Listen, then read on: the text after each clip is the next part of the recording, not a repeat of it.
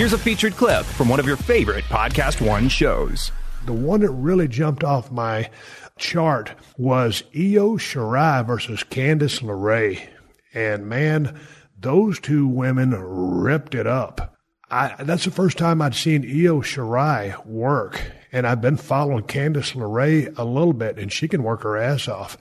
But I'll tell you, man, when Io Shirai turned on her because of the, uh, the, the match that came out of the finish from uh, Shayna Baszler, who's doing an outstanding job over there, and when she turned heel and went out there, her execution, her attitude in that ring, the way she snaps her moves, and uh, man, some of the stuff she does just lights out, impactful. I don't want to say dangerous because she's she's so good at it. And Candice LeRae was a, a, an all star as well. She's kind of like a, a, white meat, you know, kind of girl next door baby face and full of fire and was the exact equal to Io Shirai's heel work. Phenomenal match. To hear more, click on the full show link in the Podcast One app or go to PodcastOneSports.com.